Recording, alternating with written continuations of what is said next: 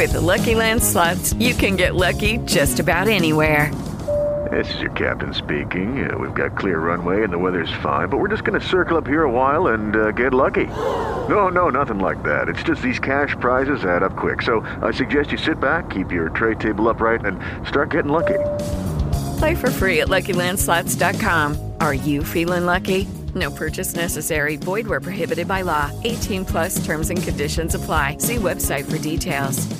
Judy was boring. Hello. Then Judy discovered ChumbaCasino.com. It's my little escape. Now Judy's the life of the party. Oh, baby, Mama's bringing home the bacon. Whoa, take it easy, Judy. The Chumba life is for everybody. So go to ChumbaCasino.com and play over 100 casino style games. Join today and play for free for your chance to redeem some serious prizes.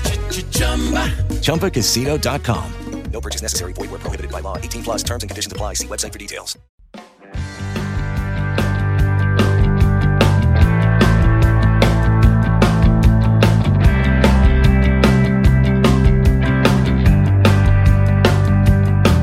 We are friends with fantasy benefits. Mike, how hard are you right now? Oh man, I, have been hard since you you know said hi. Welcome to Friends with Fantasy Benefits podcast. I know it's the off season, but it's sure it's a busy season for me turning out these uh, prospect pieces and stuff, getting them ready to go. So we are friends with Fantasy Benefits. They say all the time, nobody remembers who finishes second. No one remembers who has the best farm system for the longest amount of time, but everybody remembers who wins, especially when it's me because I never let them forget it. We are friends with fantasy benefits. And I think with the Brewers kind of being fake contenders last year, I think, yeah, that's right, Chuck. I said that. Fake contenders. You, you have to get your guys and you have to know when to when to strike because it's a good chance it might not be around. And we are friends with fantasy benefits.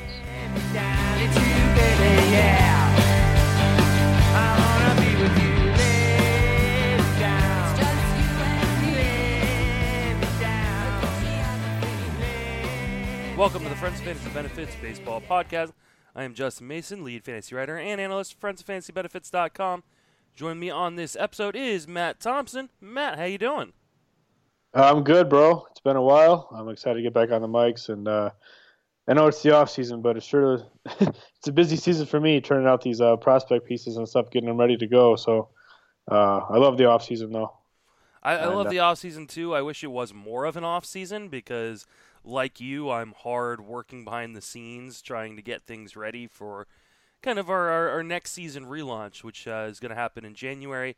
Uh, I apologize uh, to everybody that uh, we haven't recorded in a couple weeks. Uh, unfortunately, uh, some life things happened for me, um, and we were unable to kind of get together. But I will. I'm hoping that between all the podcasts, we will continue to record at least weekly, rest of the way. So.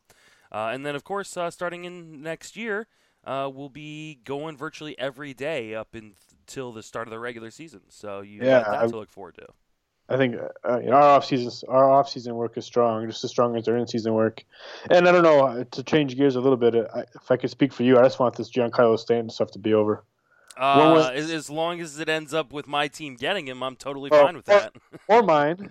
Um, but I just want it over one way or the other because it's nobody knows anything. Everyone thinks they know everything, and it's just Twitter's a wasteland for that stuff.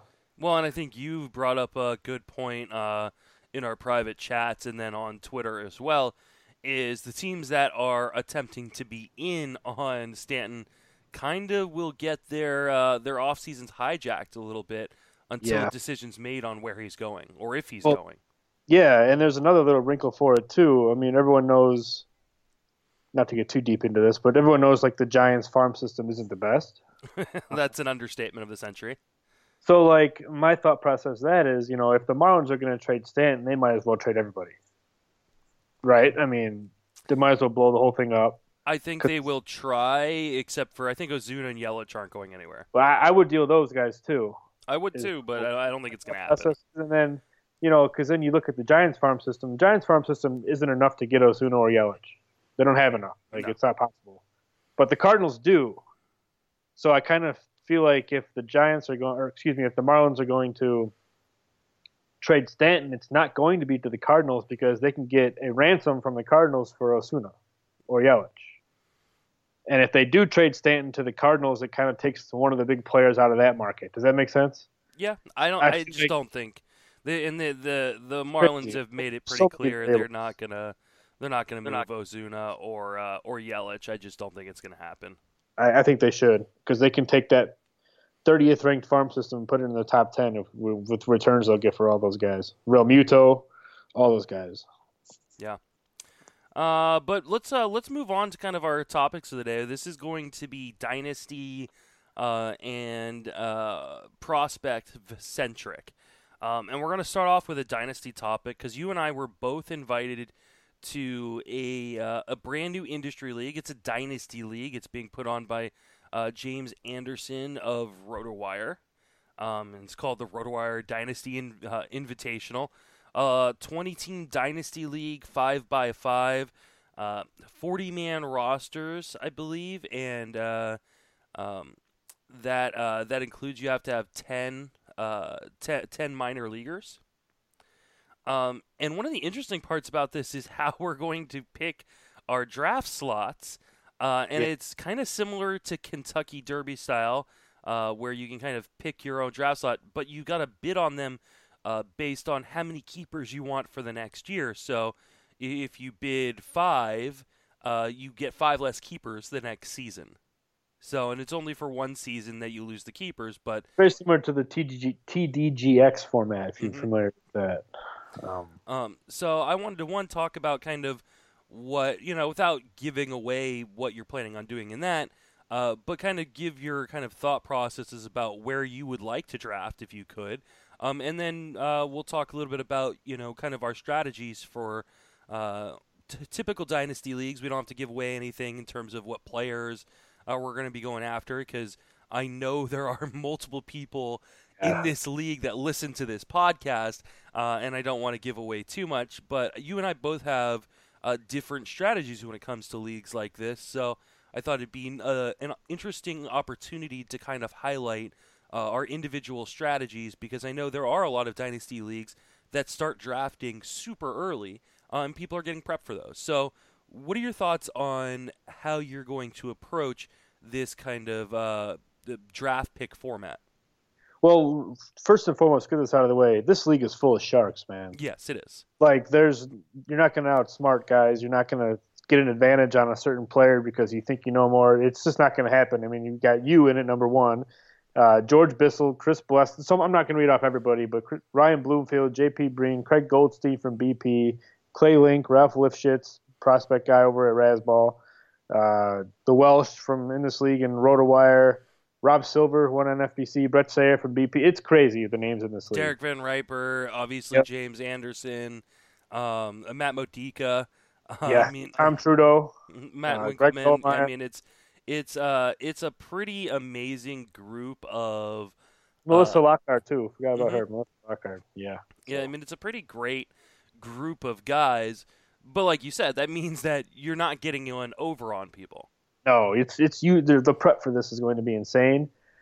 Um, and I know this is going to be weird advice, but in a dynasty league, once you get past, I'd say the first ten rounds, there's no reaches, man. You get who you want, hmm and especially with guys and, and girls in this league, um, you you have to get your guys, and you have to know when to when to strike because it's a good chance it might not be around. And as far as like the the wrinkle with the the bidding keeper spots on a uh, on your draft slot. I think my plan going into this, not divulging too much information, is I don't want to be the high bidder, but I don't want to be the low bidder, hmm and I want to be closer to the high bidder than the low bid, but I also don't want to be crazy and you know because what's the difference of first and second place between Mike Trout and Jose Altuve, and then you might lose like three extra players. You don't want to be that. You know what I mean? So, you want to be towards the top of the draft, is what you're saying? I want to be. I want to pick in the top. My goal is probably top six to eight, or excuse me, top one to eight is my goal. That's kind of where I want to sit. It's a twenty team league. I want to sit in the top half. Yeah, I think I'm with you on that, and I think uh, I'm probably going to put a fair amount of draft picks on one of the top three or four spots. Um, Yeah. and I mean, one of the things that I was talking with Paul Martin uh, on his podcast earlier today, and I and I told him, you know, a lot of people are saying, well, this is the year to you draft towards the end of a draft, in like 15 not in a league like league. this. I, I don't think it is in any league because I mean the, fir- the the elite talent is so deep coming into this season that I feel like you're you know in a 15 team league if you draft first or second you're gonna get three elite players to start off your team. Um, whereas you know obviously if you're drafting towards the back you're gonna get two elite players, but then you know there's a real drop off I think between you know picks 30 and 40. Um, so I think in a league like this, I'm hoping that because people will reach for prospects and things like that, that I I can get two or I can get three elite players in my top three picks. Yeah, and that's definitely the plan. I mean, and with talent spread out, it's going to be crazy because it's hard to, to put a value on guys like I don't know. Give me uh, Vlad Guerrero Jr. Not going to be in the big leagues this year. Mm-hmm. Where do you take him in a league like this?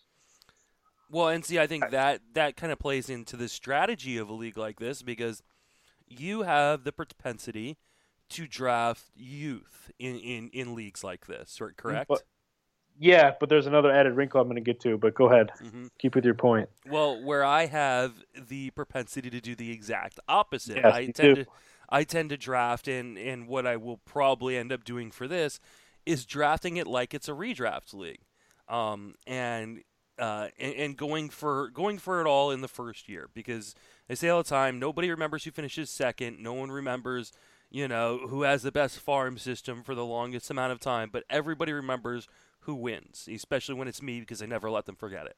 Um, and I'm and I'm it's got to be that way exactly, and I, I I'm I'm going to bank that there are because there are a number of guys in this group that are prospect guys or really, really into prospects, that prospects are going to go way too high, way too early. Um, and I'm going to get a bunch of, you know, I'm going to have the oldest team in the league, but it's going to be the best looking team, in my opinion, for 2018. And, and here's the added wrinkle I wanted to get to. Like, there is no real advantage to just loading up and taking prospects right off the gate. Uh, because it's important to look at, if you look at one of the league, league specs, the bottom three, or the excuse me, the, the the there's a draft lottery for the last three teams, so you're not guaranteed to get, mm-hmm. you know, the first pick next year, and it doesn't snake. This draft does not snake, so first round is is the first pick is first pick in every round, not you know first and twenty, not the there's no turn. Mm-hmm. You mean for for the uh, rookie drafts? Uh, no, that's for everything, man. Oh, uh, even for this initial draft initial draft is not a. Yep, that's why we're doing the invisible hand. Uh, wow. Because it's because it's okay. not I, I... random. He doesn't want to do random because there's no snake. So, you know, and and another important thing is too. There's no, you know, say I go crazy and I bid 15 keeper spots for the number one pick, and the second highest bid is seven. There's no victory system. I just lose eight players. Like so, it's it's intense. Yeah, and well, I mean that's to me one of the reasons why I'm really interested in uh, in making just a huge push for the first year. One because I've been a part of a ton of dynasty leagues that have folded after two or three seasons. You know? And you can't, and you have to fill out a roster spot if you don't have enough spots in your roster. There, you, you, there's a possibility of getting booted from the league. Mm-hmm. Um, so it's you, you can't really load up on young prospects and just kind of sit and relax. It's the goal is to be competitive throughout the whole time, and this this league is going to be outstanding, and I, I can't wait for it to start. Uh, there's a lot of uncertainty going in, but I think we're kind of all in that same boat. Um, so it'll it'll be fun talking strategy, and we'll definitely keep you guys updated throughout because you know it'll it'll be something that's worth following. I think just because you know you got 20 very smart, well, 19 very smart people and myself, so we can uh, get different strategies going forward and different ways to evaluate all these players, and it, it's going to be really fun. And what, what we'll do is we'll definitely make sure we try to get every single person uh, who's in this league on the podcast at some 100%. point. Yeah. To kind of talk about their strategy. Uh, um, Most have already been on once or twice at least. Yeah, I'd say at least at least half, if not more, of the Mhm. people ha- have been on the podcast at, at least once. So, um, but we'll definitely get everybody on to kind of kind of break down how they approach dynasty leagues because you know dynasty is a different animal, and just because I don't change my strategy doesn't mean you won't want to change yours. Um, you know, based on how you're doing. Uh, uh, doing a draft, so uh, it's a it's a really interesting, especially with how deep it is. Twenty teams, forty man rosters. Uh, we keep 35 players from year to year, so you're pretty much uh, you're keeping your virtually entire roster unless you do This something first draft crazy. is yeah. so because you're only throwing five players back hypothetically. Well, and if you bid a ton, like let's say you bid, you know, 10 or 15 keeper spots hmm on, you know, pick one or two or something like that, then you're in a position where you are drafting the majority of your teams after everybody else has drafted theirs yeah, next got- season. So you're pretty much punting the entire, you know, 2019 to try to win in 2018. And another, like, I guess, a little added thing since it's 40 man rosters, you keep 35, you pretty much have to bid at least five. It doesn't make sense not to, right? I I would say so, but I mean, I think there will be. My guess is a third of the people don't don't bid anything. I think so. Because, I mean, we, yeah, that's kind of, we look back at TDGX, and I apologize, I don't know the correct number, but a lot of teams didn't even bid. Yeah, So, I, I've got it up right now, so I could I could find it pretty quick. Um, you there are uh, let's see, there were one, two, three, four, five, six, seven, eight, nine out of the twenty teams didn't bid anything. They just went. Yeah. They just went for the random draw. But I, I expect it to be similar this time around. hmm And and the most amount of uh, the most amount of keepers paid in that league were uh, two people paid fifteen keepers. Um, And you know what's interesting with that is uh, I was talking to a couple guys in that league. Uh, that team obviously has Mike Trout. It's also had like three different owners since the league started because they put some such a hole. You know, and it's hard to. yeah, it's a hard thing to build yourself out of. So, yeah. All right, let's move on and talk about the players that we've got kind of uh, set up for uh, uh, for for this podcast. Like I said, it's going to be uh, prospect focused, but we're going to talk about guys who should uh, have some sort of 2018 impact. Uh, and let's start out with Francisco Mejia, who made his major league debut towards the end of 2017. Got uh, 14 plate appearances, um, batted 145, 214, one, uh, 154. Um, but in AAA or in AA, hit 14 home runs, stole seven bases, uh, hit 297, 346, 490. What are your thoughts on Mejia coming into 2018? Uh, well, Mejia just wrapped up his season because uh, they sent him to the fall league. Uh, he didn't obviously play in the postseason for the Indians, so but they moved into the fall league, um, and he he played there. But he did a lot of playing. He played second base and played some third base and caught a little bit out there. Um, so I guess you know from the outside of it, you might look at that as like, oh, cool, it might get some pick up some dual eligibility. But for me, I'm actually concerned uh, because once a catching prospects start kind of sniffing around in other positions, very rarely do they um, keep catcher eligibility long term. It just never really works out that way. Um, I like when he Mejia's bat. Uh, the catching skills are very good. The raw skills, like he's very good. The arm is one of the best in in, in the minor leagues, um, and the receiving skills, while they show promise, are a little bit rough. He, he needs he's like a piece of clay that needs to be molded. He, he's got the shape. He just needs to finer touches. Um, and the Indians are an organization that puts extreme value on catcher defense. Obviously, what they put up with Yan Gomes and Roberto Perez uh, tandem in the last couple years, and I, they both struggled to hit over 200 really. Um, so they don't really um, prioritize offensively for the catchers, and Mejia would be the guy to do that. I, I, I think he's most famous for probably that 50 game hitting streak. Um, he was almost traded, if you remember correctly, too, for Jonathan Lucroy, but Lucroy vetoed that. Mm-hmm.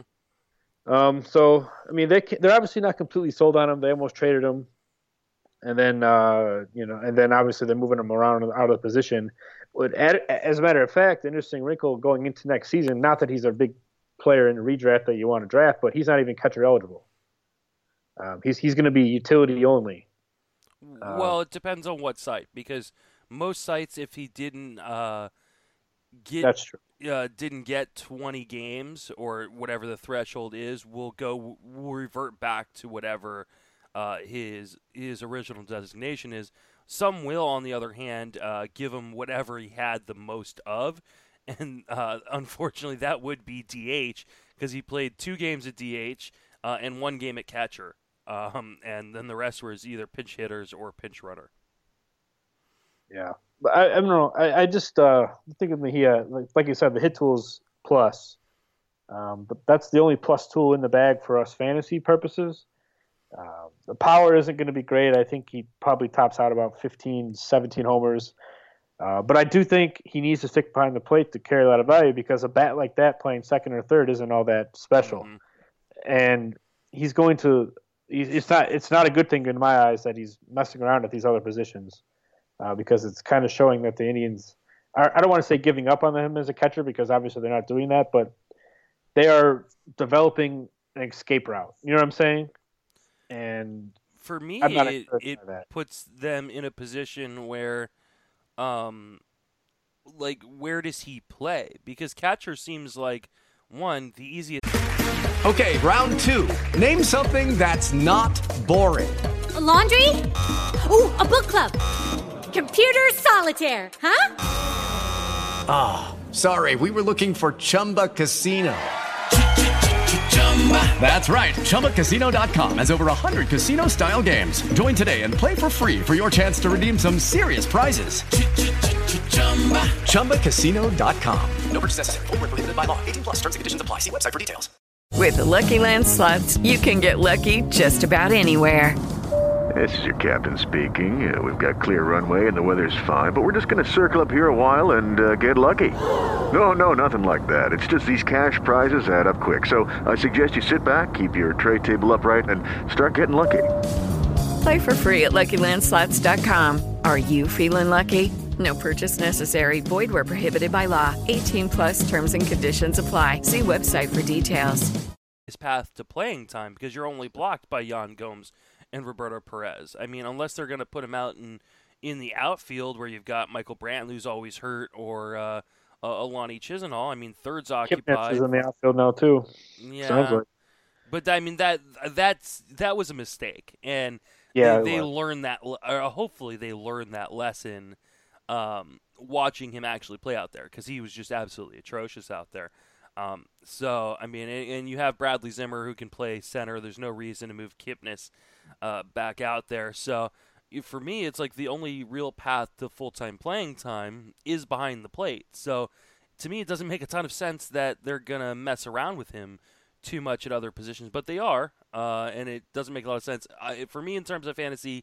Um, in, in, a redraft league, there's no way I'm touching him this year.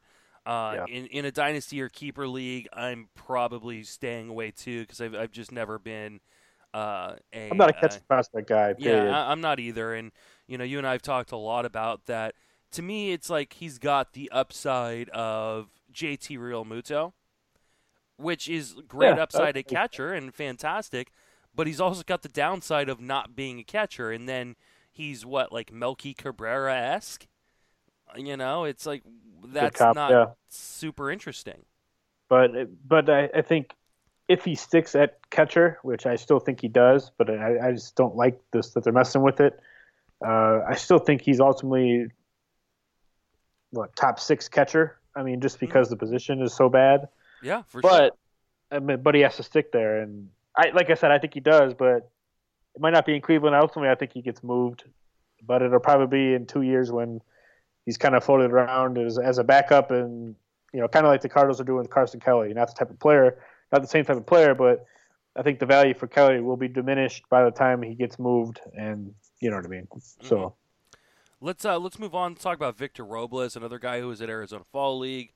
Um, had some, you know, played well in Arizona, but also had some disciplinary issues uh, where he didn't seem to be putting in a ton of effort and got benched and I think pulled from a start.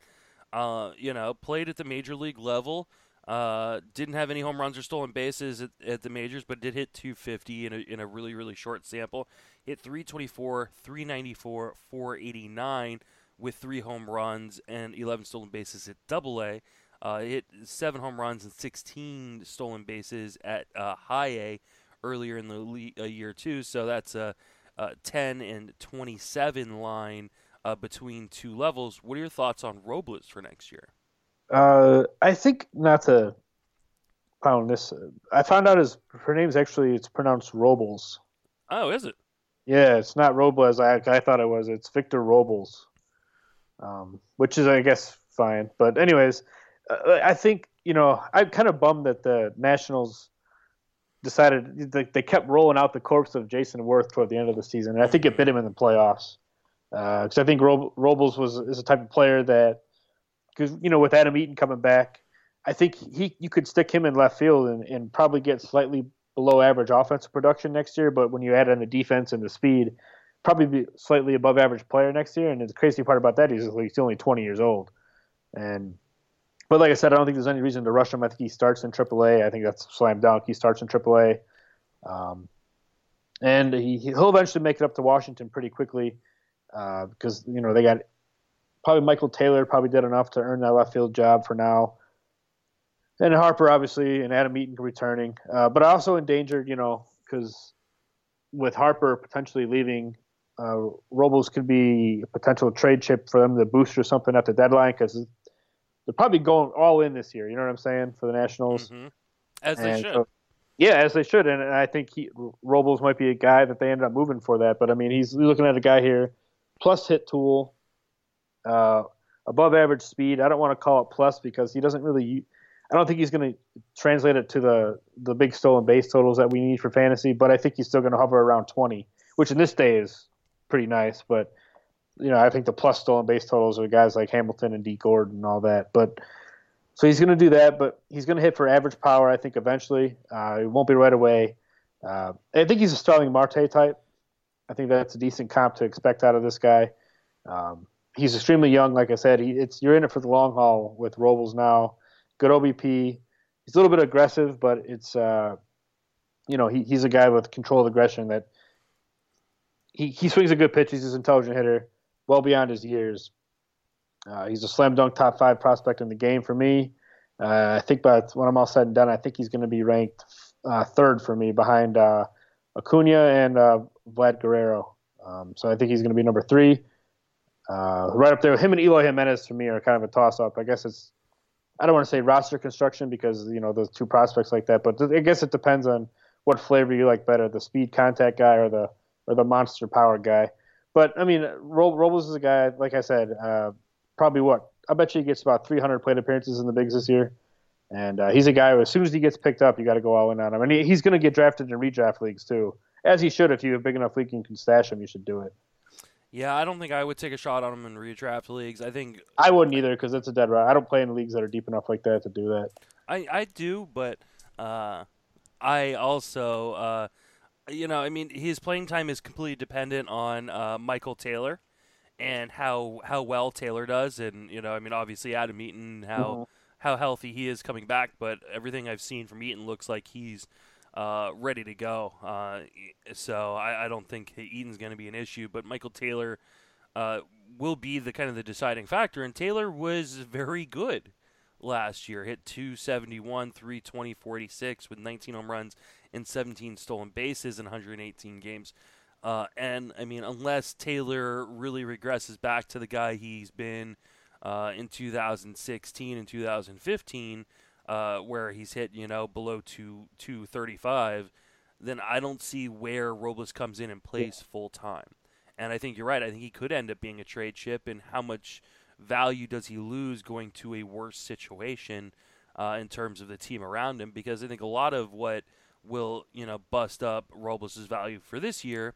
Uh, you know, in a, in a, first full season at the majors or a fir- first large season at the majors, because it won't most likely be full, um, is the team around him, the amount of the, the, the, the counting categories he can rack up in runs and RBIs on top of the stolen bases and a, and a few home runs, because I don't think he's going to hit for a ton of power right away or anything like that. So I just don't see there's a ton of upside there for this season. I think long term he's going to be a stud. I do agree he's a top, you know, five to seven prospect in the game, but I don't. I'm not going to bank on him being great right away, like a Bellinger or, or, or Hoskins or someone like that. I do. I do think it's extremely beneficial that Dusty Baker is no longer the manager there, mm-hmm. uh, because I think Dusty, everyone knows, famously doesn't play rookies, and I think ultimately that might have been. I mean, you talking about how close that Cubs National Series was. It might have been the difference in the series if they played Ro- Robles over Werth. Well, if they had, had not batted Werth second for no apparent Well, reason, that I mean too, that might have that might have been the difference too. Werth is a statue in the outfield, and he had a lot of big at bats where he came up. And I'm not blaming the loss of the series on him, but I kind of, I guess, I kind of am. He Go ahead, big you at should. big big at bats. He you know he was striking out, not even making contact, not even moving the runners. But I mean, it's interesting too. We were talking about a little bit before the show about the steamer projections and stuff. Steamer projection for Ro- Robles falls right in line with what I kind of said earlier, with the slightly below average bat, but when you factor in everything else, um, he'll be an above average contributor. 272, 324 OBP, 407 slug. They only have him penciled in for 140 plate appearances, but in those 140 plate appearances, they have three homers and six stolen bases. Which, So if, if you double that to 300, uh, if Yeah, you believe that's 12. where he's going to get, is 6 and 12. How interesting is that even in a 15 team league or even in NL only for the most part? Well, if you, yeah, uh, that, yeah. I mean, you're, you're, what what you're saying is is is is uh, is correct. I do think in NL only leagues, yeah, in NL only leagues, he's going to be kind of a poison pill because you're going to draft and hold him, but for what?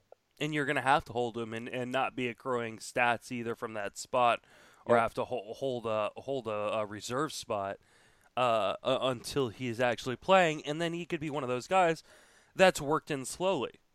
You know, that's not playing four or five times a week. That you know starts off playing you know twice a week and pinch running here and or defensive replacement here. Uh, but I, I just don't. I, I don't see where. I mean, there obviously there's upside because he's got great tools, but Mhm. I think the realistic ceiling for a guy like that this year is a 10-20 season, and there are plenty of guys who can give you that. Yeah, and you know, I, I absorb. I'm like a sponge. I, I read every single prospect thing I can find, and you know, you put it all together and formulated opinions. And you know, the the we're at Fangraphs to do the. I'm gonna butcher the hell out of this. Eric the, Longenhagen? The Maha, the Mahalanobis comps Mhm. where they use KATOH and actual war.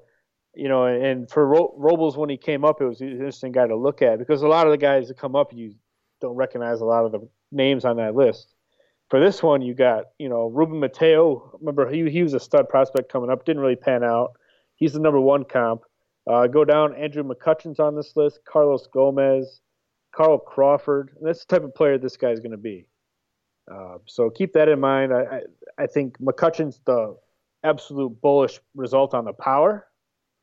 But I think other you, you knock the power down a, a touch, and I think I think he could be McCutchen for a few years, and and I think that's definitely a player. Obviously, he's owned in every any dynasty format out there, and if he's not, like he's going to be an interesting guy to see where he goes in our in our league we're starting up this year. He's gonna, he's going to be one of those guys that goes way too high. Yeah, because he's not going to make much of an impact this season. You're right, but I, I, I bet you he goes in the first two rounds. oh no way, really? Top 40? When we Ah, did the I Friends I'm forgetting with, it's 20 teams. I forget it's Yeah. 20. Yeah. when we did Yeah. the Friends of Fantasy Benefits Dynasty League, uh, that I think what drafted in like around this time in 2014. Buxton. I took Buck- Buxton. Yeah, Buxton went in what the third round. Yep, third round in a 15 teamer, right? Yeah, no, 20 it's a 20 20 teamer. teamer. So I yeah, so I mean, I'd say I'd say he goes in the top 50. He's going to go somewhere in the mid to early third round, and it And will not be me.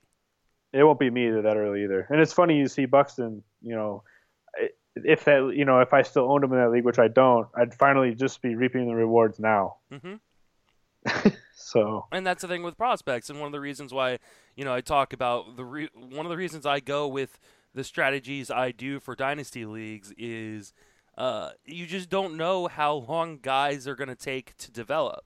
You know, our, our good buddy uh, Paul Sporer, uh, you know, screams about it all the time in the Sleeper and the Bust podcast. You know, prospect growth isn't linear. You're you're not going to be able to just project. Well, by this time, this guy is going to do this, or oh, this guy did this in his first full season.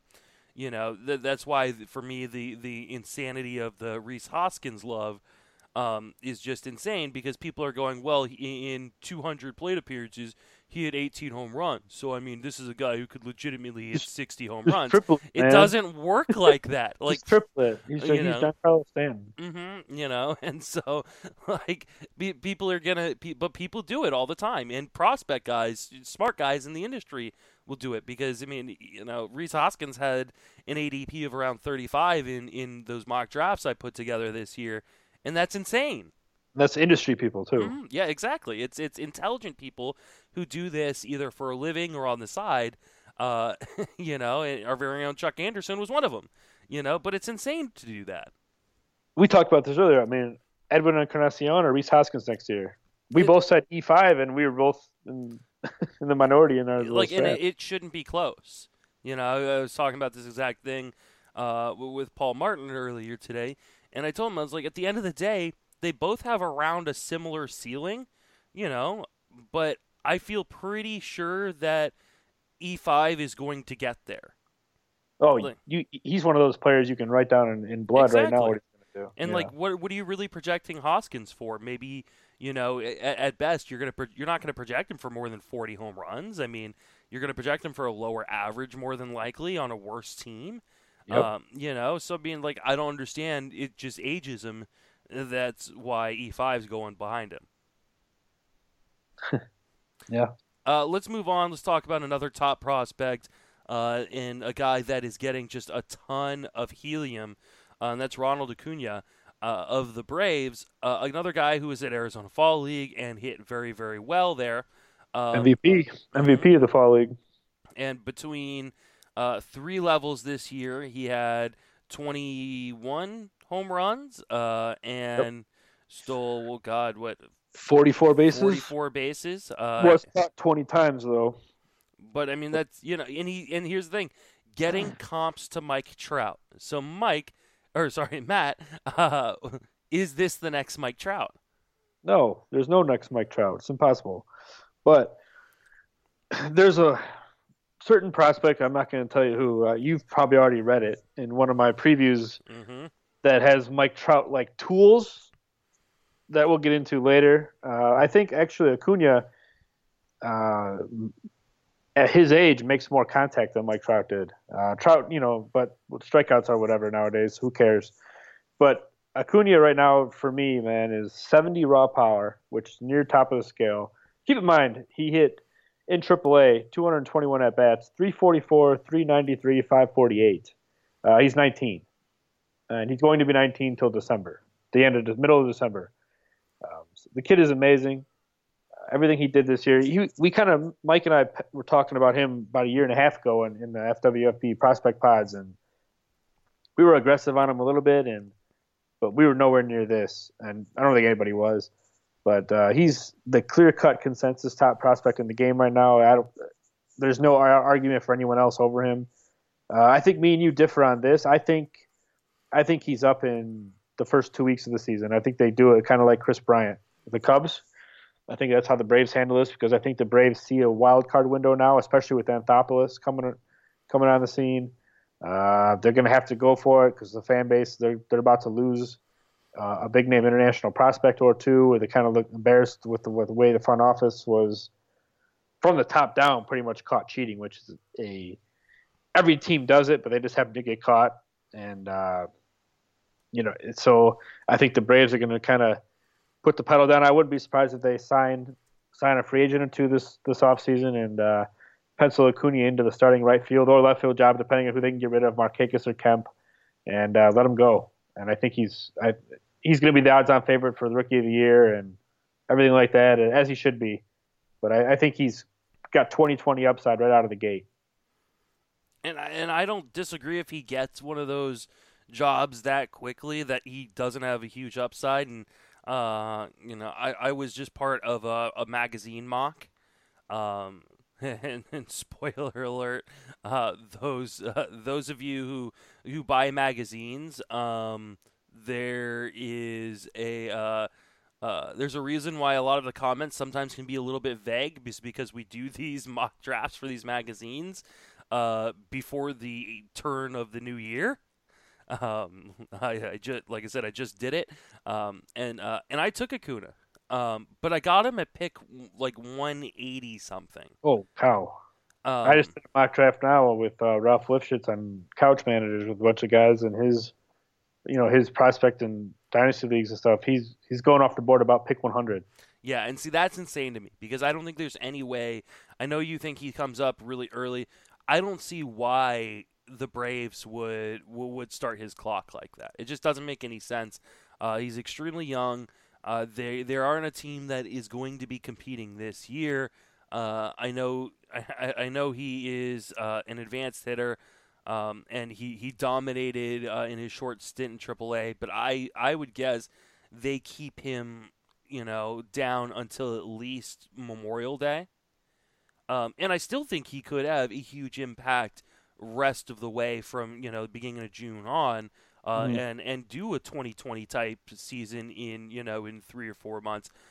But I just don't I don't buy that you're going to you're going to be getting him two or three weeks into the season for your fantasy teams.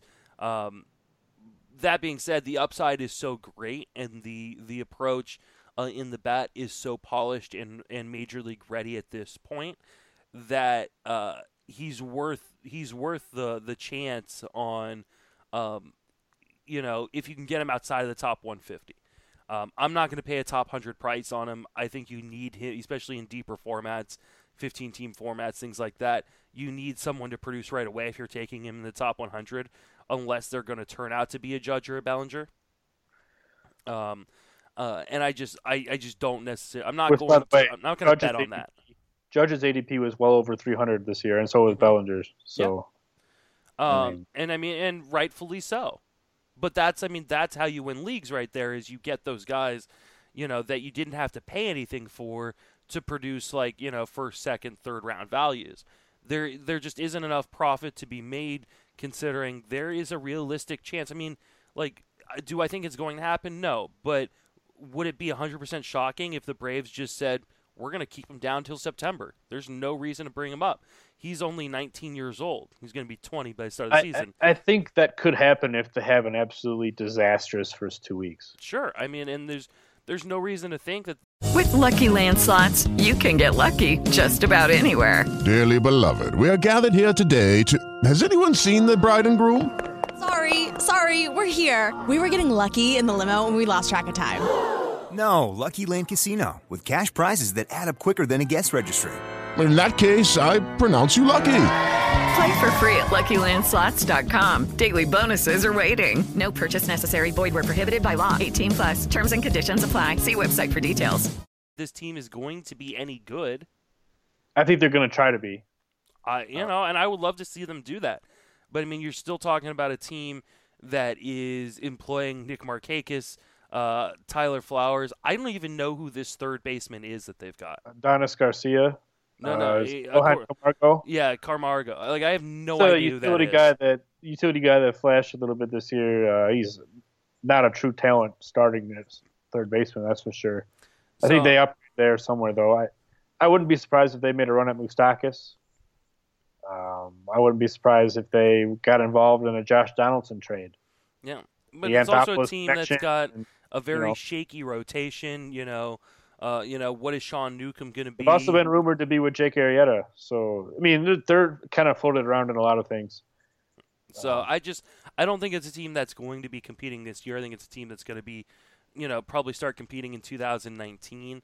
Uh, and I think there's no real reason for them to bring Acuna up really at all. Uh, much less in the first two weeks of the season. I think, like I said, at, at the earliest, he's looking at a Memorial Day call up. Uh, you know, get get more service time, or, or you know, uh, for him, uh, and, uh, and, and save some money in the long term. Uh, you know, and so for me, yeah, t- take the shot on him after pick 150, but I'm not I'm not taking him in the top 100, and that's where he's going to go in a lot of leagues. We saw uh, if you followed any of the drafts um, in uh, trying to find your in AFL. I'm trying, to, I'm trying to find your your the the Twirly mocks. What, what, was around pick 100 ADP? I'm trying to find um, what outfielders were going around there.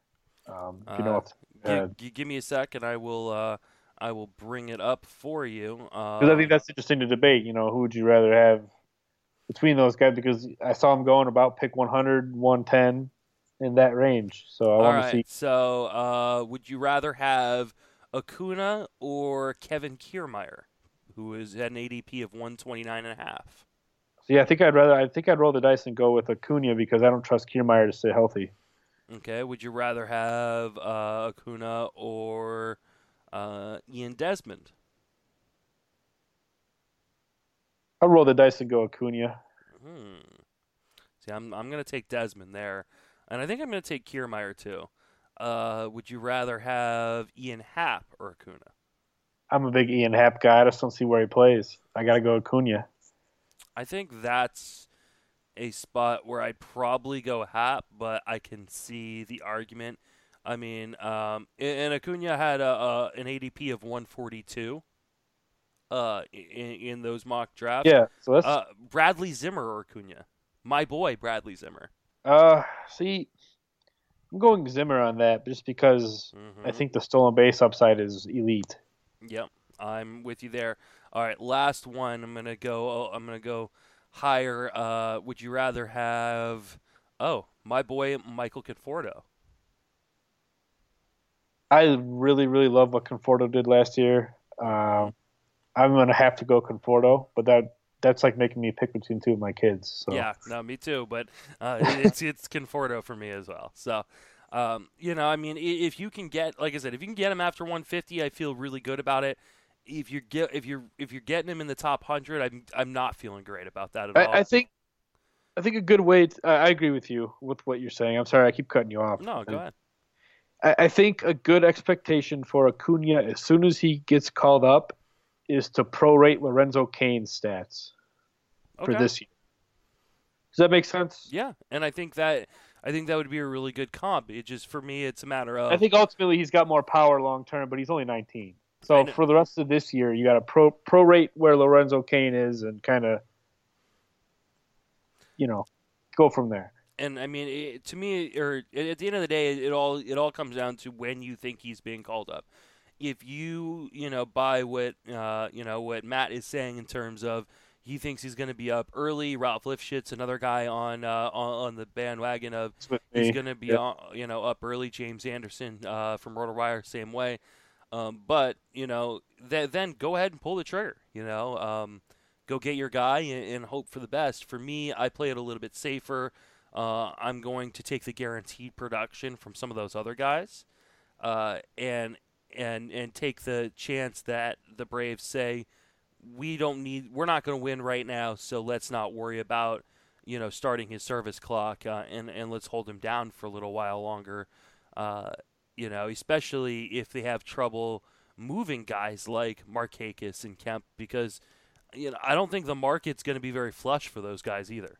No, I could see Matt Kemp ending up, ending up in San Francisco after Stanton goes to St. Louis. So don't say that. no, but no, no. But like on a serious note, like back to Lorenzo Cain. Where's Lorenzo Cain's ADP? If you still have that open. Oh, that's uh, that's going to be much higher. Cain. No, no, I know that. Yeah, I'm just saying. Uh, That's basically based on ability. Where I kind 88 and a half. Okay, so in a 12 team league, that is what round Seven. seven. I think that's Seven eight, perfect yeah. for. That's kind of where, uh, like Yoan Moncada went going into this season, Mm-hmm. this past season. I think they're they're similar values there, and obviously that didn't work out for Moncada owners just because it took so long for him to come up. Uh, but I think this situation is different. But I think that's the type of talent you're looking at is Lorenzo well, Cain. I think that's a really good point to bring up, though, because you know I took Moncada in our in our FWFB staff league, and I got nothing out of him. Now I got him super late, like I got him after pick 200, and so Yeah. that that pain wasn't felt as harshly as it would have been had I taken him in the top 100. Um, and and that that's the risk reward factor you're going with, and I think sometimes. Uh, you know, we saw this, uh, you know, a few years ago when Correa came up and was just so fantastic, you know, in his short sample uh, size when he first came up, that everybody went not only kind of uh, gaga over him, but also went gaga over a ton of other prospects who hadn't yet made it to the show the next year. And there were people who were really disappointed because they're like, "Oh man, this this random prospect didn't hit or didn't pitch well right away." And I think we tend to forget that not all these guys hit or you know or are fantastic yeah. right away. Sometimes it takes them some time to figure things out, you know, and you know. Mike Trout stunk it up his first go around. Mm-hmm. Well, and you know, but like you said, Byron Buxton, you know, you drafted him 2014, and he's just now starting to pay off. Um, you know, Aaron Hicks. Aaron Hicks was supposed to be like the Byron Buxton of his time, and he's now just starting to pay off like seven years later. So, I mean, you know, Mike Moustakas was, you know, a, a top tier prospect. It took uh-huh. him a long time to kind of figure things out, and you know, and so you know, for every guy that is, you know, straight fire uh, right away, there's three or four guys that take a long time to figure it out, and a lot of them never figure it out. You know, uh, Appel was just DFA'd earlier today. Yeah, that's crazy, man. Yeah. Uh, let's go ahead and move on. Let's talk about your boy Alex Reyes, uh, who is going to be pitching in the major leagues at some point uh, this year. He's going to start off in the bullpen. The question becomes, where would you take him in drafts? See, I think a guy with his kind of big name, I don't think there's going to be a discount at the draft table. So I probably won't end up with him in a lot of places this year. But I also could see it going the other way. I could also see where he's discounted so far just because he's not going to start right away. Um, but the Cardinals do this a lot. I mean, mm-hmm. remember uh, Adam Wainwright, Matt, Matt, Morris back in the day when he came back from Tommy John. Adam Wainwright was the closer in a World Series team. I hate the biggest pet peeve ever too is when you get dipshit announcers on the still talk about Adam Wainwright as a former closer. No, he was a starting pitcher his whole. You know what I mean? Up until that point, and then you know Carlos Martinez is the prime example of this as well. They left Martinez in the bullpen for a couple years actually, mm-hmm. Uh, but you know Reyes has a rotation spot waiting for him when he when he gets back. But ultimately, too, the, the thing to watch here, he, he's probably not going to be you know uh, with the team until at least the beginning of May. Um, and then they're going to put him in the bullpen. So then, after he gets in the bullpen for what a month or so, they're going to have to send him back down again if they're going to want him to start to stretch him back out. So it, it's kind of it might be a lost season from the fantasy standpoint for Reyes, but he's he's the upside is so high, and I think in the land of like Chris Devenski's and yeah. stuff like that, you're going to be enticed to take a shot on Reyes. But I don't see the Cardinals letting him work multiple innings more than twice a week just because he's coming back from Tommy John. He's not going to be as rubber armed as Devenski, where he's going to be. Devenski pretty much is a start and a half a week mm-hmm. Of ridiculous premium value. I don't think you're going to get that from Reyes because, like I said, they're going to be extra cautious with him. I mean, he's 23. I mean, why wouldn't you be? Um, obviously, with the health concerns and everything. That's assuming he bounces back fine, which there's no guarantee either. But uh, he's uh, on schedule. He's already throwing, not off a mound yet, but I know he's he's he's playing catch and everything. He actually actually I take that back.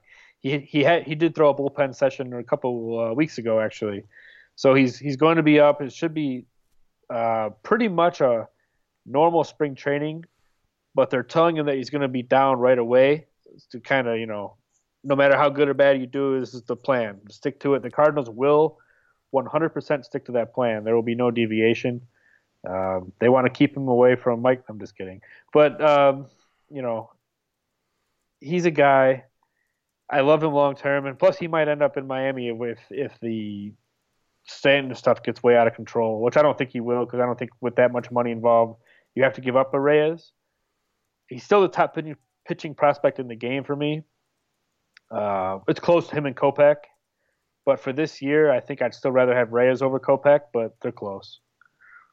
Yeah, I think uh, I think I'd rather. Ooh, that's hard. Because Kopech, I think with the White Sox being in a position, I don't think he comes up till September. There's no reason for that. Yeah, I think there's a chance he could come up earlier, but I think you're right. I think there is there. I think there is a downside that they they may just decide yeah, let, us not even, you know, because they're definitely not competing. No, there, there's no illusions that you know of you know like the Braves that hey maybe the Braves you know, start out hot and go. Let, let let's try and see if we can get all hands on deck and you know make the playoffs this early in a rebuild. Um, th- there's no illusion for that for the White Sox. So, no. um, you know, they may decide that Kopech, you know, can just stay in the minor leagues and continue to work on his command um, uh, a- a- in the minor leagues while not having to start the service clock. Uh, I think that Kopech's upside is just so much greater because I think on top of the concerns about uh, about Reyes starting off in the bullpen and then probably, like you mentioned, having to go back down at some point um, to get stretched out as a starter. Uh, in that, you know, and then getting come back. I mean, there's going to obviously be a limited workload, you know, in terms of total innings. And so if you're blowing some of that in the minor leagues and some of that, uh, you know, in the at the major leagues as uh, you know, a reliever, I think that you're you're blowing a lot of your your ceiling capital uh, for a guy like Reyes. I love him long term, and I think he is kind of an unappreciated asset in terms of dynasty leagues right now because he's coming Agreed. off of the injury. Yeah. So he is a guy I'd go out and buy, especially if I'm not looking to compete next year. But uh, in terms of my 2018 like redraft ranks, he's not going to be in my top 200, and it's just I think there's just too much. There there isn't enough ceiling, you know, uh, capital for for the investment. You know, um, if I'm going to go for an upside pick, give me a guy like like you mentioned, like Kopech, um, like a Walker Buehler or someone like that. Uh, that I think could at some point crack the rotation if things go right or if things go wrong for a team and they're just forced into it. Um, and uh, and and just be excellent right away. So, uh, lo- like I said, love Reyes long term, short term, not buying it. And like you said, I mean, it, the Cardinals are a team that have plenty of options. Also, Mm-hmm. I mean, there might be some. They're going to make a trade this offseason for somebody, so they're going to lose some of these guys. But you look talking about Reyes, talk about Jack Flaherty, who was up last year, didn't didn't impress, but I mean, it's his debut, so you take it for what it's worth there. Luke Weaver Uh, looked great. Luke They're- Weaver looked they're- great. They're not going to kick Adam Wainwright out of the rotation. I wish they would. Um, Michael Wacha showed flashes of the player Yep. he once was. Obviously, Carlos Martinez is a frontline guy. Um, Sandy Alcantara is a nice upside guy. I think he's going to pitch out of the bullpen this year, but he's a guy that could start. Uh, Dakota Hudson's a nice starter too that could get some innings. They have they're so deep. hmm None of those names might, might sound all that exciting at the end, but if they could, if you're talking about in two or three years, you have you might have an overflowing rotation of, you know, guys with number three upside. And there's no reason to think that maybe they're not in on a, you know, re-signing Lance Lynn. You know, I know he's a free Uh, agent. they're He's gonna. Uh, he's gone. Oh, you think so? Oh, 100%. Yeah, they're not even. Uh, Lance Lynn is Lance Lynn is one of my favorite players because you, you do interviews. Well, you know, I don't do, but you watch interviews with with him, and he's the guy that'll tell you exactly how it is. He was asked numerous times, you know, how are negotiations with the Cardinals going, and he was kind of, what negotiations? They don't even they haven't even offered me a contract. Like he blatantly comes out and says it like it is, and I'm gonna miss that guy because he's hilarious, but you know, but but he's he's going to be gone, and uh, I think he's kind of underappreciated in his own right because besides Tommy John surgery, which wiped out a season, I mean, he doesn't really miss a start. Besides that, so he's a horse. Uh, the number, the peripheral numbers for him scream to run the other way, so it's probably the right baseball move to let him go. But I still think he's dependable, and they're going to miss somebody like that because right now they have a lot of talent, but they're questionable talent with the rotation. So. But uh, you know, and they're also in the market for a big bat. Donaldson's name's floated out there. Obviously, I don't. Stanton's out there. Any bat you name it, they have the assets, whether financially or prospects, to pony up and pay the price. So, you know, they multitude of directions for this team. All right, let's uh, let's move on and talk about somebody else. Uh, let's talk about Scott Kingery because he is a guy that people are really really excited about. Should start the year uh, either up with the uh, the major league club or, or up shortly, uh, you know, within a few weeks of the start of the season. Um, between uh, AAA and AA, uh, hit 26 home runs and stole 29 bases uh, with a with a 300 plus average over that time. what are your thoughts on Kingery for this year? Uh, I'm a fan. Uh, I think he's got a plus hit tool. Uh, he, he, he knows how to use it. Uses it all fields. I think the power power is going to be probably average, uh, but he's got to also supplements that by uh, plus. He's got plus speed for the position as well. I think he's got maybe a maybe a 2020 season or two in the bag. Uh, he's not going to settle into that long term, obviously, but I think he might be able to do that his third or fourth years in the major leagues or something like that. But he's a good defender. He's going to stick, and he's the kind of guy, man. Never count this dude out. He was a walk on at University of Arizona. Uh, up until 2016, uh, his, his whole college career, he had six home runs. Uh, in his 2016 season in the minor leagues, he only had five home runs. Uh, and then last year, he had 26. Uh, he he really studied up, uh, bought into the the line. The, he calls it the line drive revolution because he doesn't try to hit the ball in the air. He says he just try to hit or doesn't try to hit fly balls. He just tries to hit line drives, and he was he must have had the right mojo going because they all carried out of the yard for him this year. He was in in Double A Reading, you know, it's a it's a pretty friendly ballpark, but he went to Triple A uh, Lehigh Valley, which is more neutral, and he still ripped it up over there. His cumulative minor league season 304, 359, 530 with 26 homers and 29 stolen bases. Uh, Philadelphia with you know J.P. Crawford kind of forcing his way up in the middle. Um, Maikel Franco kind of you know the organization seems a little bit down on him. They love Freddie Galvis. They still have Cesar Hernandez, so it might be a little crowded. I, I do expect you know one of the Galvis or Hernandez. Maybe they'll get moved to Boston to fill in for Pedroia with him with him being out. I think there's a move to be made there. And I think Kingery they, he was starting to get some work at third base uh, toward the end of the year, so he maybe he didn't appear in any games there, but there was a lot of footage of him, you know, in, in AAA taking ground balls at third base. Uh, him and J.P. Crawford. Crawford ended up playing third when he got called up. Uh, but I think Kingery is a last round flyer for me in redraft leagues because I think he's so under the radar right now, and I think you can you can get some significant bang for your buck here because when he's up, he's going to play he's going to hit near the top of the order, and he potentially could hit in front of a guy like Rhys Hoskins, who you know you saw what he did last year. He's not going to repeat that, but he's going to be prime for a lot of RBIs, a lot of runs scored. Yeah, I'm completely with completely with you in all regards. I think this is like the perfect kind of type of prospect I like to invest in in, in a. Uh, in a redraft league because there is no cost associated with him. I don't know if he even went in any of the mock drafts that I did. Uh, and I mean, we did, yeah, you know, I think 300 plus picks for each of those drafts. So, I mean, th- there's no cost associated with him, and I think he could come up fairly early and have a big impact because, you know, don't get me wrong, you said a lot of names, but there's no one really stopping him from taking over second base. No, no, they they like. Uh, it was weird how they handled it because they, you know everyone knows J.P. Crawford. Uh, he's a good prospect in his own right. Uh, but, but, not the fantasy prospect that I think no, some people thought he would turn into. No, he's a he's a plus defensive shortstop. So where did the Phillies play him this Third year? Base. And where's he eligible only at this year? oh, that's right. I didn't even think about. he doesn't that. even have shortstop eligibility. He has third base. He's going to get shortstop eventually. Yeah, he'll but... get it. But even as a shortstop, he doesn't have a huge fantasy ceiling because he he's never stolen the bases that people thought he would. Uh, no. He hasn't hit consistently for a great average.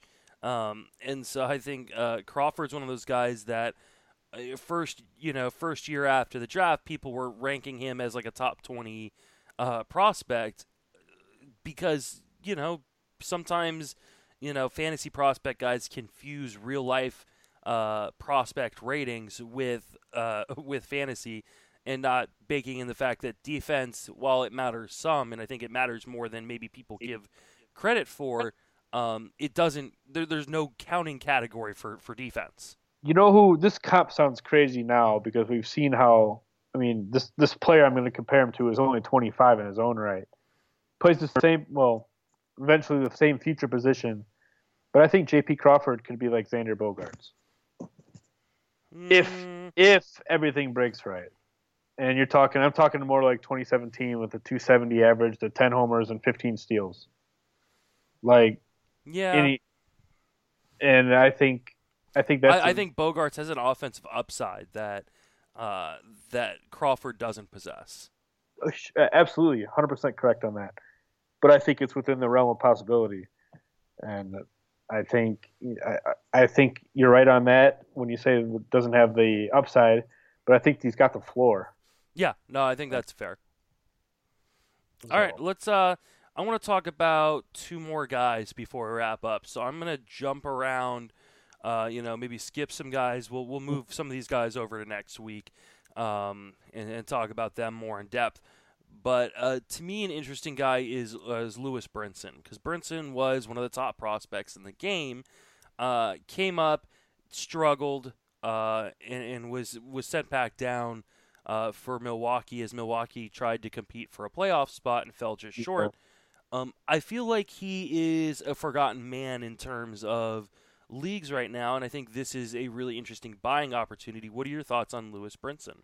I love Brinson. If you remember, I was probably the high man that I saw on Brinson. As as his call up time, I had him as the as a top five prospect in the game, which I think is a tad higher than everyone else had him. Uh, a little disappointed in the early results 17 strikeouts and 47 at bats, uh, 54 plate appearances. He struck out 17 times. Um, still flashed that power speed combination. I still think he needs a Ryan Braun trade. Mm-hmm. And I think with the Brewers kind of being fake contenders last year, I think. Yeah, that's right, Chuck. I said that. Fake contenders. I, I think I think it's going to push Brinson down a little bit in the realm because I, I, I think they hold on to Braun now, and it, it, I think it, it makes the the long the short term vision for Brinson a lot more cloudy. But I do love him long term. I think he's one of the most explosive athletes. I gave him a while back. I I want to be careful how I word this. I while back with about Brinson, I said he had Mike Trout level tools because he does he's tooled. He's one of the most tooled up prospects in the game. Obviously, he's not going to be Mike Trout because there isn't one. But I also think the Brewers kind of need to, if they're not going to hand him the center field job over Keon Broxton, because Broxton's a good defensive player, Broxton's a good player. You have to keep him in the major leagues. Let him be your fourth outfielder because there is no reason to send him to Colorado Springs again. And let him because, match there. Yeah, and one of the big concerns with Brinson is his plate approach he's the improvement he's shown in this category is s is ridiculous throughout his career so far to this point. But if you're going to put him in an environment where anytime you hit the ball, it's going to fly, how is that going to help you be more selective? It's not. It's a bad environment for a guy with his. I mean, look at his numbers 382, 387, 618 in 23 games, one walk. And then you look at 2017, 331, 400, 569. It was a little bit better, uh, 32 walks.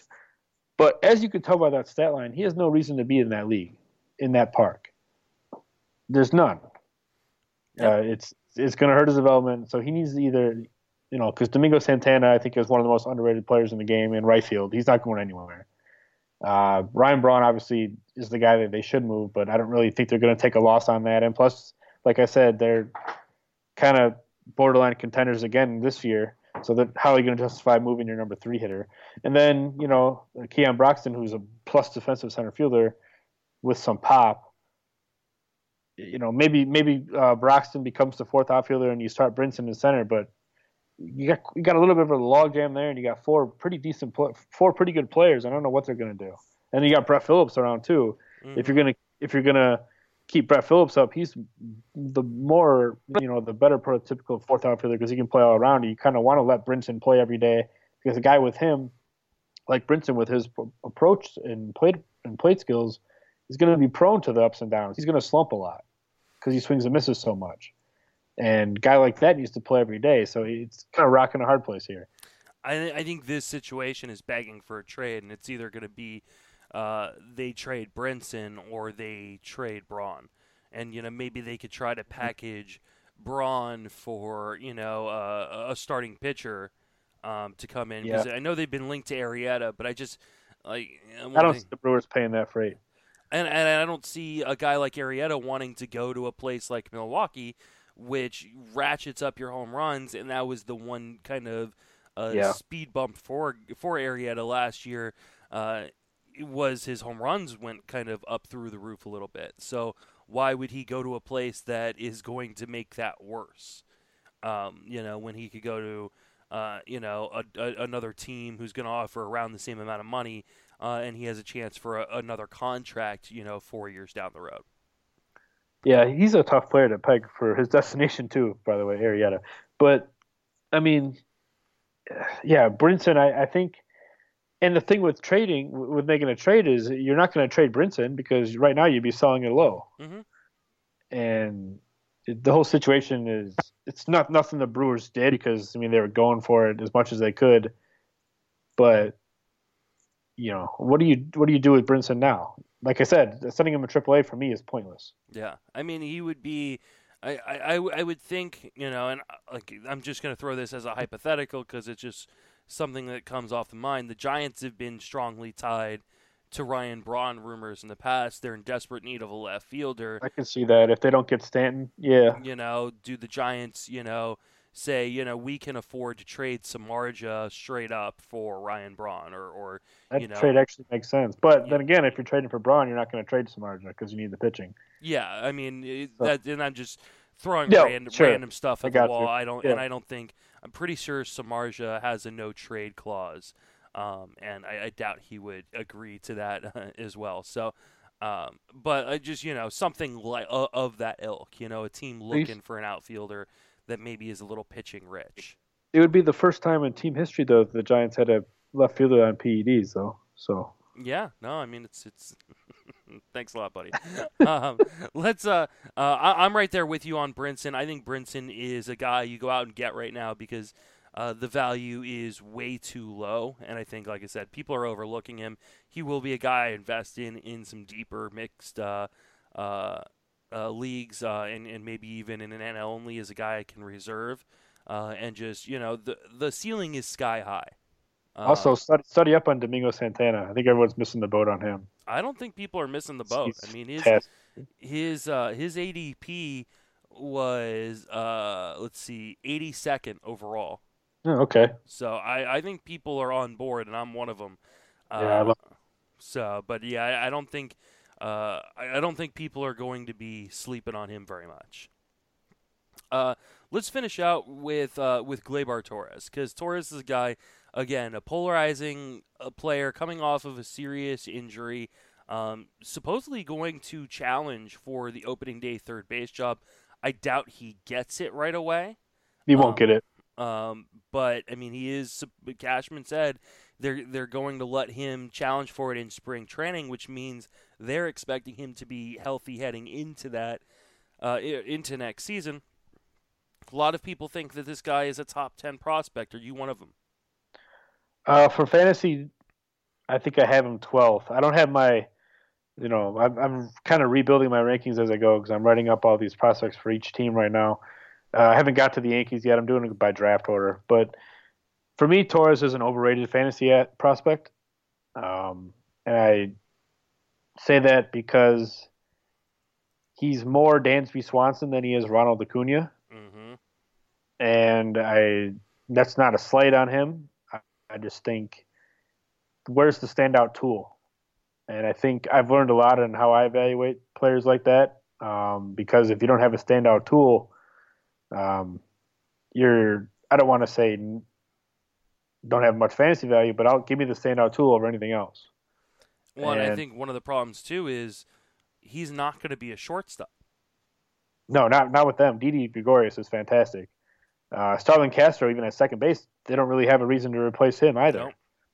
And Castro's crazy young, by the way. I think he's like 27. It feels like he's been around for 10 years. Um, but uh, Gleyber Torres, I, I think, and a lot of this too is the Yankees are trying to stay underneath that luxury tax. So I think, I think they're willing to give him, you know, uh, he he'll come up kind of on the same time when I was talking about with Acuna if he can prove he's healthy for a couple weeks, uh, and push Chase Headley, and he'll be the kind of roving utility infielder for them. Because remember last year they were kind of messing with him at second base and third base as well as shortstop before he went got hurt. Um, he so he's got experience playing all those spots. It was his non-throwing elbow as well, so I'm not really concerned uh, with his being able to come back or not because he, he, should be fine. But I think he was a little bit overrated to begin with. Mm-hmm. Uh, I, ultimately, I think he's a guy that's going to hit 15 homers and probably eight to 10 stolen bases right out of the you know first couple years. Eventually, he can probably he can maybe evolve into 25 homer guy, but I'm not betting on that uh, because number one, in, with the Yankees, if he's a 25 homer third baseman, I mean, put him in a pile with the other third baseman, right? Well, There's I mean, so I think I think yeah. if he can steal double-digit bases or even 15 bags but I don't year, think he will. As soon as he fills out to 25 homer guy, I think I he's going to lose that speed. Um, I I just don't think he is. You like you said, if he stays with the Yankees, it means he's not playing shortstop. They're loaded in the outfield, so he's not playing the outfield either. No. Um, and so at third, he becomes a lot less sexy proposition. Hundred um, percent. And so to me, I think right now is the time to sell on Gleyber Torres. I think uh, especially or some somewhere in his first year because uh, he's. I sold him last year before he got hurt. Yeah, well, but he's going to have shortstop eligibility coming into this season because mm-hmm. all sites will kind of just grant him where he's been playing, but he's going to lose that in year two. Um, because you know, I mean, unless he somehow gets 20 games at, at short, which I just don't know if it'll happen, um, more than likely he's going to lose shortstop eligibility, uh, and then he loses a ton of value. So I think 2018, whether it's pr- before the start of the season or somewhere in the season is the time to move him uh, for you know as part of a bigger deal to upgrade somewhere else. Um, and I just to me the, there isn't enough upside. I think he's going to be a really good real life player. Hundred percent. Um, and in OBP leagues, he's really really sexy because you know he he's been walking you know double digit rates. Uh, and it's gotten better and better each year the last three or the last uh, two seasons or three seasons. So um, I think that uh, there's a lot to like, but I just think his value is capped at, uh, where he's going to be playing, unless for some reason they decide to move him. Yeah, I don't I think don't they will. Yeah, I think a good way to look at this is I think, I think this year, it's it's up in the air. Ultimately, I think this year he'll finish. You know, probably top twenty of whatever second or third base whatever he's at. I think the year after that, you can probably bump him up to probably the bottom half of the top 15. Say he's at third base, bottom about the 15th overall third baseman. And like eh, you know, talking about for yeah. the 2019, and then maybe after that, if he moves to second base or third base, I think ultimately he could eventually put up maybe top five at the position kind of seasons. But you're talking three, four, five years down the road. I mean, the only issue that with even that becomes you know, I mean, 2019 is going to be a really interesting year in terms of free agents. Uh, yeah, there's a certain guy with uh, Manny Machado that might end up in New York. Yeah, so. and so I mean, if you know, if for some reason the Yankees decide, okay, we've cut payroll these last couple years, you know, maybe they, you know, they take a step back because no one expected them to be, um, you know, where they were uh, this last year. You know, they'll have uh, Chase Headley's 13 million coming off the books. Um, they're to have uh, you know a number of other guys who who've come off the books, um, and they go, okay, we can get back to old Yankee baseball, um, uh, and we can start. Uh, you know, 2018 is the first year they're not paying Alex Rodriguez anymore. You know, that that's 22 million or 21 million dollars. Uh, yep. You know, that is come off you know, and maybe that's when they start going, okay, now's the time we can start, you know, being our old Yankee selves and paying some of these guys. We're going to go out and get Bryce Harper and Manny Machado, um, you know, because they've already gone out and and you know, yeah, Ohtani and you know, or whoever it is, uh, you know. And if they do that, they're going to need guys like Torres around to offset the high cost because Torres will be making league minimum for five years. Or they say we're going to trade him for you know the pieces we haven't been able to get through free agency. Yeah, hypothetical trade out there right now. Who says no? If the Yankees, you know, come to the Marlins with the package centered around Gleyber Torres for Marcell Ozuna, who says no? Yeah, I mean, I think the Yankees don't do it just because they're, like I said, they're loaded in the outfield. They're prepping for yeah, but I mean, you yeah, know, I mean, the, most surprising thing for me is that the Yankees have not really been, you know, talked about as players for Stanton. You know, they're team... trying to stay under the luxury tax, and that big money will push them over. Same for the Dodgers, and that's kind of why the Red Sox are hedging their bets right now because they don't want to go over the tax either. Yeah, but they've got the prospects to have the Marlins pay some of that. The Yankees do, yes. Yeah, the Yankees do. Well, and the Dodgers do too. Dodgers, yeah, yeah, yeah. Dodgers definitely do, but you know, Torres is interesting development because I think Torres is overrated for a multitude of things. Number one, he's a Cubs prospect. Uh, number two, he was traded. Prospects that are traded always get a bump. And uh, number three, he was traded to the Yankees. Mm-hmm. so I think it's a perfect storm of a little bit overrated. I do think the 70 hit tool is there. I think the power potential is above average, but again, he's not going to play shortstop, and his game doesn't stick out as a third baseman. Um, and second base, there's no reason to move Castro. I'd be more interested in in Gleyber Torres if he went to second base sooner rather than later. Uh, but I don't see that happening, like we said. And you know, I just think Torres is going to be he's he's going to be a really fun player to watch because he's he's Javi Baez without the extra mustard on defense, and I think you know that's fun to watch. And bat to ball skills are, are, are very nice. And like I told you earlier, I I, I moved him last year. I moved him for Edwin Encarnacion when I was going for it, straight up trade one for one. Mm-hmm. Uh, I made that deal last year, and then the same week I made the deal, uh, he popped his left elbow, which is good because he's righty, but you know he still don't want to do that. But but I moved him last year, and I have no regrets because E5 is my no, window for three years, and he's not going away. So. No, I mean, yeah, you definitely, you definitely shouldn't be upset about that. I think that worked out fairly well for you. Yeah, I almost won the league. Uh, but all right. Well, that's going to wrap us up for this episode. Matt, what are you working on? Where can people reach you at? Uh, prospect season, buddy. Uh, we're doing uh, write ups for every team, uh, and you can reach me MD Top FWFB. I'm always around. Uh, I'm always the one uh, tweeting about Stanton because it seems like that's all I do nowadays. But uh, you yeah, and, you and everybody else. yeah, it's it's we talked a little bit earlier. It's it's crazy out there. you can reach me on Twitter at Justin Mason FWFB.